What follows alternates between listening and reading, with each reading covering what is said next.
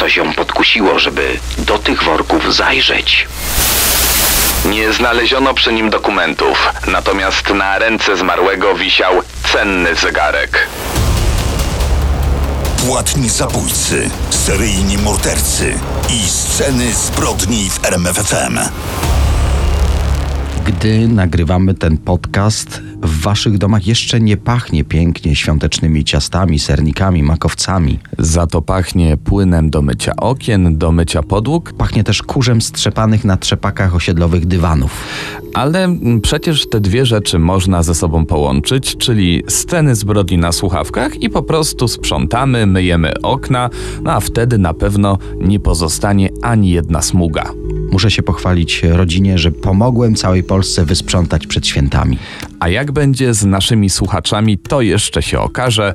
Zapraszamy na premierowy odcinek Scen zbrodni. Kamil Barnowski. i Daniel Dyk. Kontynuujemy naszą kryminalną podróż przez różne regiony Polski. Tydzień temu byliśmy na Podkarpaciu, czyli w województwie słynącym z pięknych gór, Bieszczady, którzy ich nie kocha. Tym razem na wasze życzenie przenosimy się na drugi koniec Polski. Będziemy dokładnie na Pomorzu. Wspominaliśmy już w scenach zbrodni o sprawach z tego terenu. Między innymi poruszaliśmy historię Darii Relugi, dziewiętnastolatka z Gdańska, która w sierpniu 95 roku została zamordowana w Lesie Oliwskim niedaleko swojego domu. Ta sprawa nadal czeka na rozwiązanie. Tej historii możecie posłuchać w naszym podcaście numer 76. A tym razem przed wami podcast numer 113. Dzisiaj również przypomnimy kolejną sprawę, która czeka na rozwiązanie. Rok 1993. Nieznajomy mężczyzna zostaje znaleziony martwy obok drogi w kolonii Ostrowickiej. Do dzisiaj nie ustalono, kim jest zamordowany. Ale powiemy także o najgłośniejszej, pierwszej sprawie kryminalnej Wolnego Miasta Gdańsk. Tu poznaliśmy sprawców i doczekali się oni naprawdę surowej kary. To może od tej sprawy zacznijmy. Zapraszamy. Zabieramy Was do wolnego miasta Gdańsk, do roku 1920. O tej sprawie mówi się, że była to pierwsza głośna zbrodnia tamtych czasów. Wolne miasto Gdańsk, czyli takie państwo miasto, powstało oficjalnie 15 listopada 1920 roku, ale już po I wojnie światowej organizowano tu oddziały policji. Zbrodnia, o której powiemy, była pierwszym poważnym sprawdzianem ich skuteczności. Pamiętajmy także, że jako nowy twór polityczny, wolne miasto Gdańsk zmagało się ze starymi problemami. Czas po wojnie, transformacje ustrojowe, zniszczenia, a do tego jeszcze tarcia narodowościowe. W Gdańsku mieszkali głównie Polacy i Niemcy i to między nimi dochodziło do zatargów. Ale miasto przyciągało także nowych obywateli, którzy widzieli okazję do zrobienia tu interesu życia, rodziły się nowe biznesy. No i zmorą stały się wtedy napady rabunkowe. Wyobraźcie sobie, bieda po latach wojny. I tu nagle do miasta przybywają pieniądze. Wystarczy tylko ogłuszyć ich właściciela. I wtedy centrum Gdańska, które dziś tak przyciąga turystów, było miejscem, gdzie najczęściej zdarzały się przyjezdnym przykre przygody. Najłatwiej było stracić fortunę w jakimś zaułku. Czasem jednak nie kończyło się jedynie na ogłuszeniu. No i po tym wstępie, takim rysie historycznym, czas na wspomnianą pierwszą głośną sprawę kryminalną Wolnego Miasta Gdańska. Trochę musimy tu sprostować, bo do zbrodni doszło kilka miesięcy przed powstaniem y, oficjalnie Wolnego Miasta, ale rzeczywiście o tym pisała prasa i mówiło się jeszcze miesiącami. Jest wczesny ranek 10 kwietnia 1920 roku. Przystanek tramwajowy w okolicy ulicy Abrahama. Czekająca tam kobieta zauważa dwoje ludzi pchających drewniany wózek. To, co ich wyróżnia, to rzucający się w oczy podejrzany ładunek. Na wózku znajdują się dwa wielkie worki. Ich kształt ją, jak wspomina, zaniepokoił. Ale wtedy nadjechał tramwaj, kobieta wsiadła, pojechała do pracy. Wracając z pracy i wysiadając na tym samym przystanku, przypomniała sobie poranne zdarzenie i wtedy zauważyła podobne worki, jakie ta para przewoziła na wózku. Tyle, że tym razem leżały w przydrożnym rowie. Coś ją podkusiło, żeby do tych pakunków zajrzeć. No, jak się domyślacie, w workach znajdowały się ludzkie szczątki, okaleczone. W wyniku dochodzenia udało się ustalić, że to mężczyzna i kobieta zginęli od strzału z broni palnej. Kolejne ustalenia. Oboje byli młodzi. Oboje mieli na palcach identyczne pierścionki. Stąd pojawia się szybka hipoteza, że to para narzeczonych. W dodatku po ubraniach niezłej jakości wywnioskowano, że zamordowani byli dobrze sytuowani. Czyli wszystko wskazuje na napad rabunkowy, jakich w tym mieście wiele. A jednak zabójcy nie zabrali wspomnianych pierścionków. Kolejne ustalenia pasują do teorii o y, bogatych przyjezdnych. W kieszeniach tych ubrań trafiono na dokumenty, potwierdzono tożsamość. Byli to Teodor Kobiela i Leokadia Aczyk. Rzeczywiście byli narzeczonymi, rzeczywiście dobrze sytuowani. Para do wolnego miasta przyjechała na wycieczkę romantyczną z Polski. I tu właściwie sukcesy śledczych się skończyły. Odnalezienie worków z ciałami przyciągnęło gapiów z całej okolicy, jeszcze zanim zjawili się tu policjanci. Zadeptano i zatarto więc wszelkie ślady. Pozostawała jeszcze owa kobieta świadek. Na podstawie jej zeznań stworzono rysopis podejrzanych. W kolejnych dniach na policję docierali kolejni świadkowie, którzy również zwrócili uwagę na podejrzaną parę z drewnianym wózkiem transportowym, ale nie przybliżyło to śledczych do rozwiązania tej sprawy. Pomogła za to poczta pantoflowa i prasa. O podwójnym morderstwie, niezwykle brutalnym i tajemniczym, zrobiło się głośno. Wieść rozniosła się po całym mieście, napisała o tym miejscowa gazeta. I wtedy pojawia się na komisariacie świadek z obecnej ulicy Jaskółczej, 10 kilometrów od miejsca znalezienia zwłok. Mieszkaniec Dolnego Miasta przypomniał sobie, że w wieczór poprzedzający odnalezienie zwłok po sąsiedzku usłyszał jakieś krzyki, a później podejrzane odgłosy, które mogły być wystrzałami z pistoletu. Jego zdaniem strzelono trzykrotnie. Następnego dnia zauważył na klatce schodowej sąsiada, który czyścił drewniany wózek. Jak tylko przeczytał w gazecie o makabrycznym znalezisku na ulicy Abrahama, od razu te fakty ze sobą połączył. Policjanci poszli podsuniętym przez niego tropem i tak trafili do mieszkania państwa Puzdrowskich. Rodzina była dobrze znana organom ścigania. Ciągłe awantury, kłótnie rodzinne, głośne na całą kamienicę, do tego jakieś kradzieże. Dzieci Puzdrowskich wdały się w rodziców. Córka Jadwiga wpadła na kradzieży w sklepie w Sopocie, pół roku więzienia. Bernard, jej brat, był podejrzewany o zabójstwo młodej kobiety. To było jeszcze w tym wojennym roku 1918, jednak wówczas śledczym nie udało się zebrać na to mocnych dowodów i ostatecznie postawiono mu jedynie zarzut nielegalnego posiadania broni. Skończyło się na krótkim wyroku i to w dodatku w zawieszeniu. Całą rodzinę wezwano na komisariat. Zaproszono też kobietę, która odkryła zwłoki w workach. Nie miała ona żadnych wątpliwości. Od razu rozpoznała dzieci Puzdrowskich. Jadwiga i Bernard zostali aresztowani. Wszystkiemu zaprzeczyli. Przytomnie umieszczono ich w osobnych celach, żeby nie mogli uzgodnić jednej wspólnej wersji tych zdarzeń, no i zaczęto przesłuchiwać. Bernard pierwszy pękł, do wszystkiego się przyznał i opowiedział, co się wydarzyło. Narzeczeni chcieli w Gdańsku spędzić swoje wakacje. Chcieli wymienić walutę i tak trafili na Jadwigę Puzdrowską. Umówili się w centrum miasta, ale ostatecznie Jadwiga przekonała ich, że bezpieczniej będzie wymieniać pieniądze u niej w mieszkaniu. Gdy czekała na swoich gości, opowiedziała bratu, że to może być świetna okazja na szybkie, łatwe wzbogacenie się. Namówiła Bernarda, by ich zastrzelił. No i rzeczywiście narzeczeni weszli do środka, kilka sympatycznych zdań i nagle Bernard wyciąga broń, strzela w głowę Teodora, jeden śmiertelny strzał.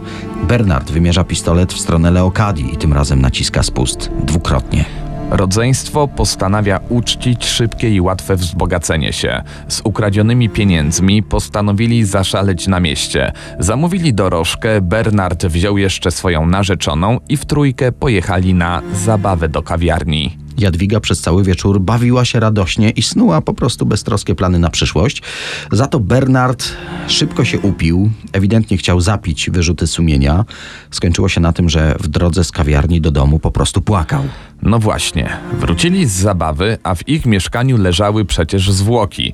Trzeba było się tym zająć. Dwa duże worki, stary drewniany wózek. Chcieli zawieźć ciała jak najdalej od swojego domu, zanim wstanie dzień. Jednak zrobiło się jasno.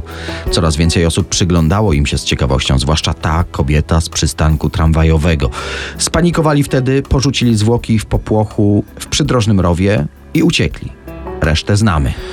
No nie całą resztę. Wyobraźcie sobie, że gdy wrócili do domu, ich rodzice na wieść o zabójstwie zareagowali w taki sposób, że zażądali swojej doli, bo jak nie, to doniosą na dzieci na policję. I rzeczywiście, Bernard i Jadwiga musieli tacie i mamie odpalić część łupu za milczenie. To wersja Bernarda. Jadwiga trzymała się wersji, że nie miała nic wspólnego z tą potworną zbrodnią. W końcu zaczęła zrzucać całą winę na jej brata. Jej zeznania były chaotyczne, niespójne, kolejne wersje się różniły. Śledczy wiedzieli, że kręci, no ale obciążające zeznania jej brata wystarczyły, by i jej postawić zarzuty. Proces ruszył 21 czerwca tego samego roku i wywołał ogromne zainteresowanie. Brakło miejsca na sali sądowej dla wszystkich chętnych. Gdy wyszło na jaw, że motywem podwójnego zabójstwa była po prostu chęć obrabowania ich z pieniędzy, przez salę przeszedł szmer oburzenia. No, prawdziwy szok, to się w głowie po prostu nie mieściło.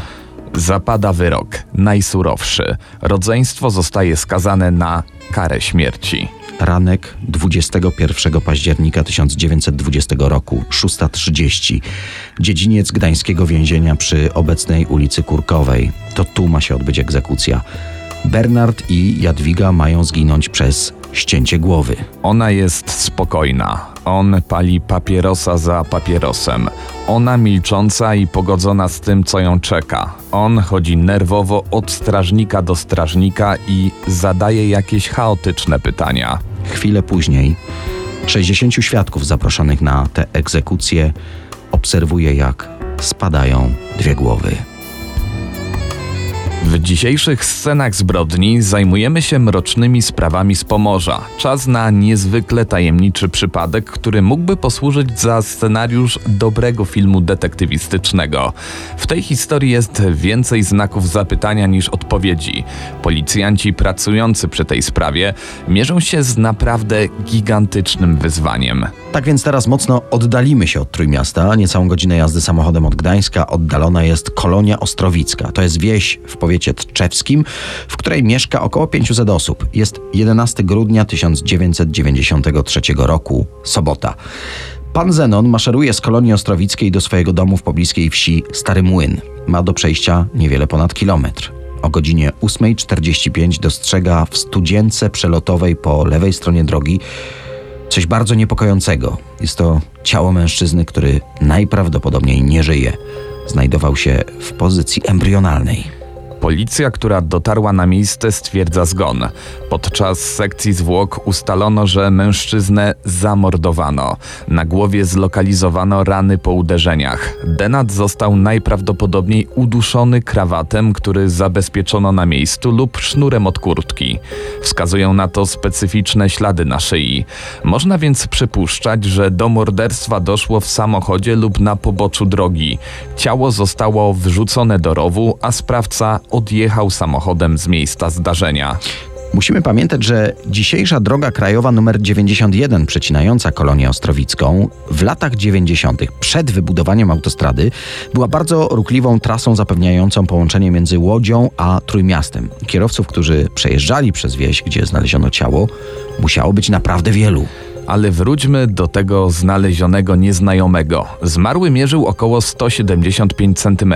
Oczy brązowe, ciemne włosy, zaczesane do tyłu, kilkudniowy zarost, na czole po lewej stronie ślady po szwach, podwójny podbródek, blizna na brodzie, braki w uzębieniu. Te rany, o których wspominałem, powstały od pół roku do roku wcześniej. Mężczyzna miał około 50 lat. Zmarły był bardzo dobrze ubrany jak na tamte czasy. Czarna marynarka, czerwona koszula, pod nią żółta bawełniana koszulka z napisem 1950 Quality Style. Oprócz tego gustowny krawat, ciemny szal, zielone spodnie, do tego skórzane włoskie półbuty Gian Mario ze złotą klamrą, okulary i to polaryzacyjne. No zdecydowanie nie była to stylizacja typowego Kowalskiego na początku lat 90. Ale tożsamość Denata była tajemnicą. Nie znaleziono przy nim żadnych dokumentów. Co zastanawiające, na ręce zmarłego wisiał dość cenny zegarek, dokładnie japońskiej marki Seiko. Trzeba przyznać, że złota bransoleta z modnym zdobieniem nawet dzisiaj robi spore wrażenie, a co dopiero 30 lat temu. Na pewno przedmiot dawał wtedy prestiż. Zastanawiające jest to, dlaczego morderca lub mordercy ukradli portfel z dokumentami, z pieniędzmi, a z ręki nie ściągnęli cennego zegarka, który z pewnością musieli dostrzec.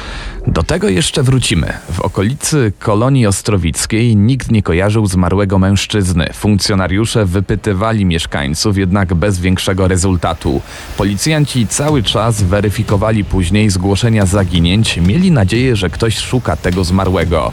Dzięki temu udałoby się ustalić jego tożsamość, a następnie okoliczność jego śmierci. Ale nie nastąpił żaden wyczekiwany przełom. Finalnie nieznajomego znalezionego obok drogi numer 91 pochowano na cmentarzu w Gniewnie. Po 10 miesiącach śledztwa sprawę umorzono, a dowody rzeczowe trafiły do archiwum.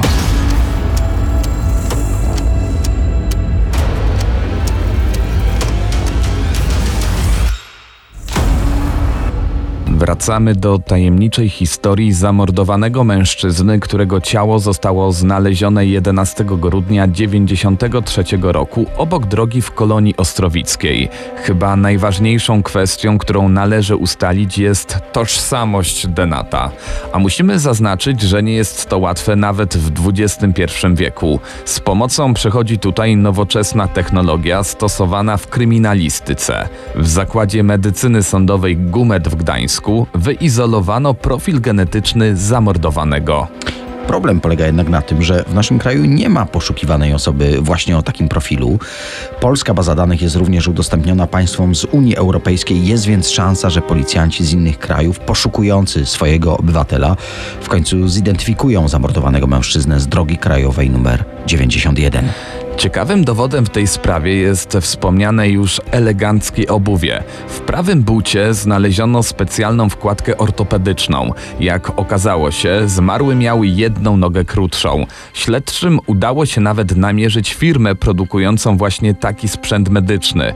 Niestety, gdy policjanci z gdańskiego Archiwum X ponownie wrócili do omawianej sprawy, dokumentacja producenta znalezionej wkładki ortopedycznej z lat 90. nie była już dostępna. Spróbujmy się więc zastanowić nad potencjalnymi hipotezami w tej sprawie.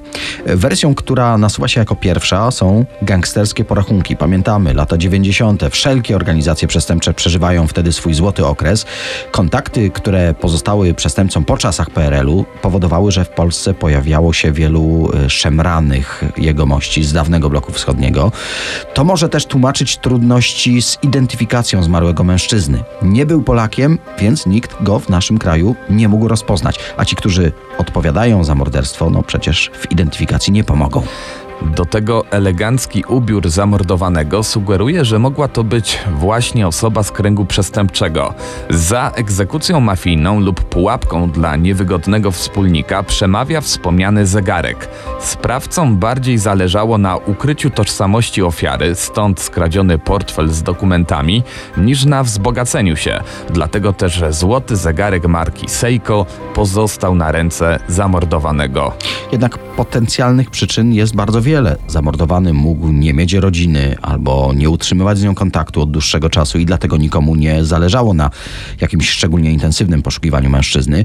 Mógł być jakimś samotnikiem, który po prostu wpadł w kłopoty. Sprawa mężczyzny znalezionego na drodze obok kolonii ostrowickiej jest niezwykle tajemnicza i przy tym bardzo mało popularna. Tak naprawdę znalazłem tylko jeden dłuższy artykuł na ten temat w serwisie Polska The Times. Mamy nadzieję, że uda się w końcu ustalić tożsamość zamordowanego, a następnie to umożliwi odnalezienie i ukaranie osób, które dokonały tej zbrodni. Jeśli ktokolwiek w czasie słuchania tego podcastu przypomniał sobie, że widział mężczyznę odpowiadającego wizerunkowi zamordowanego lub zna jakieś szczegóły, które mogą pomóc w wyjaśnieniu tej sprawy, proszony jest o kontakt z policjantami z Pomorskiego Archiwum X. Sceny zbrodni w RMFFM.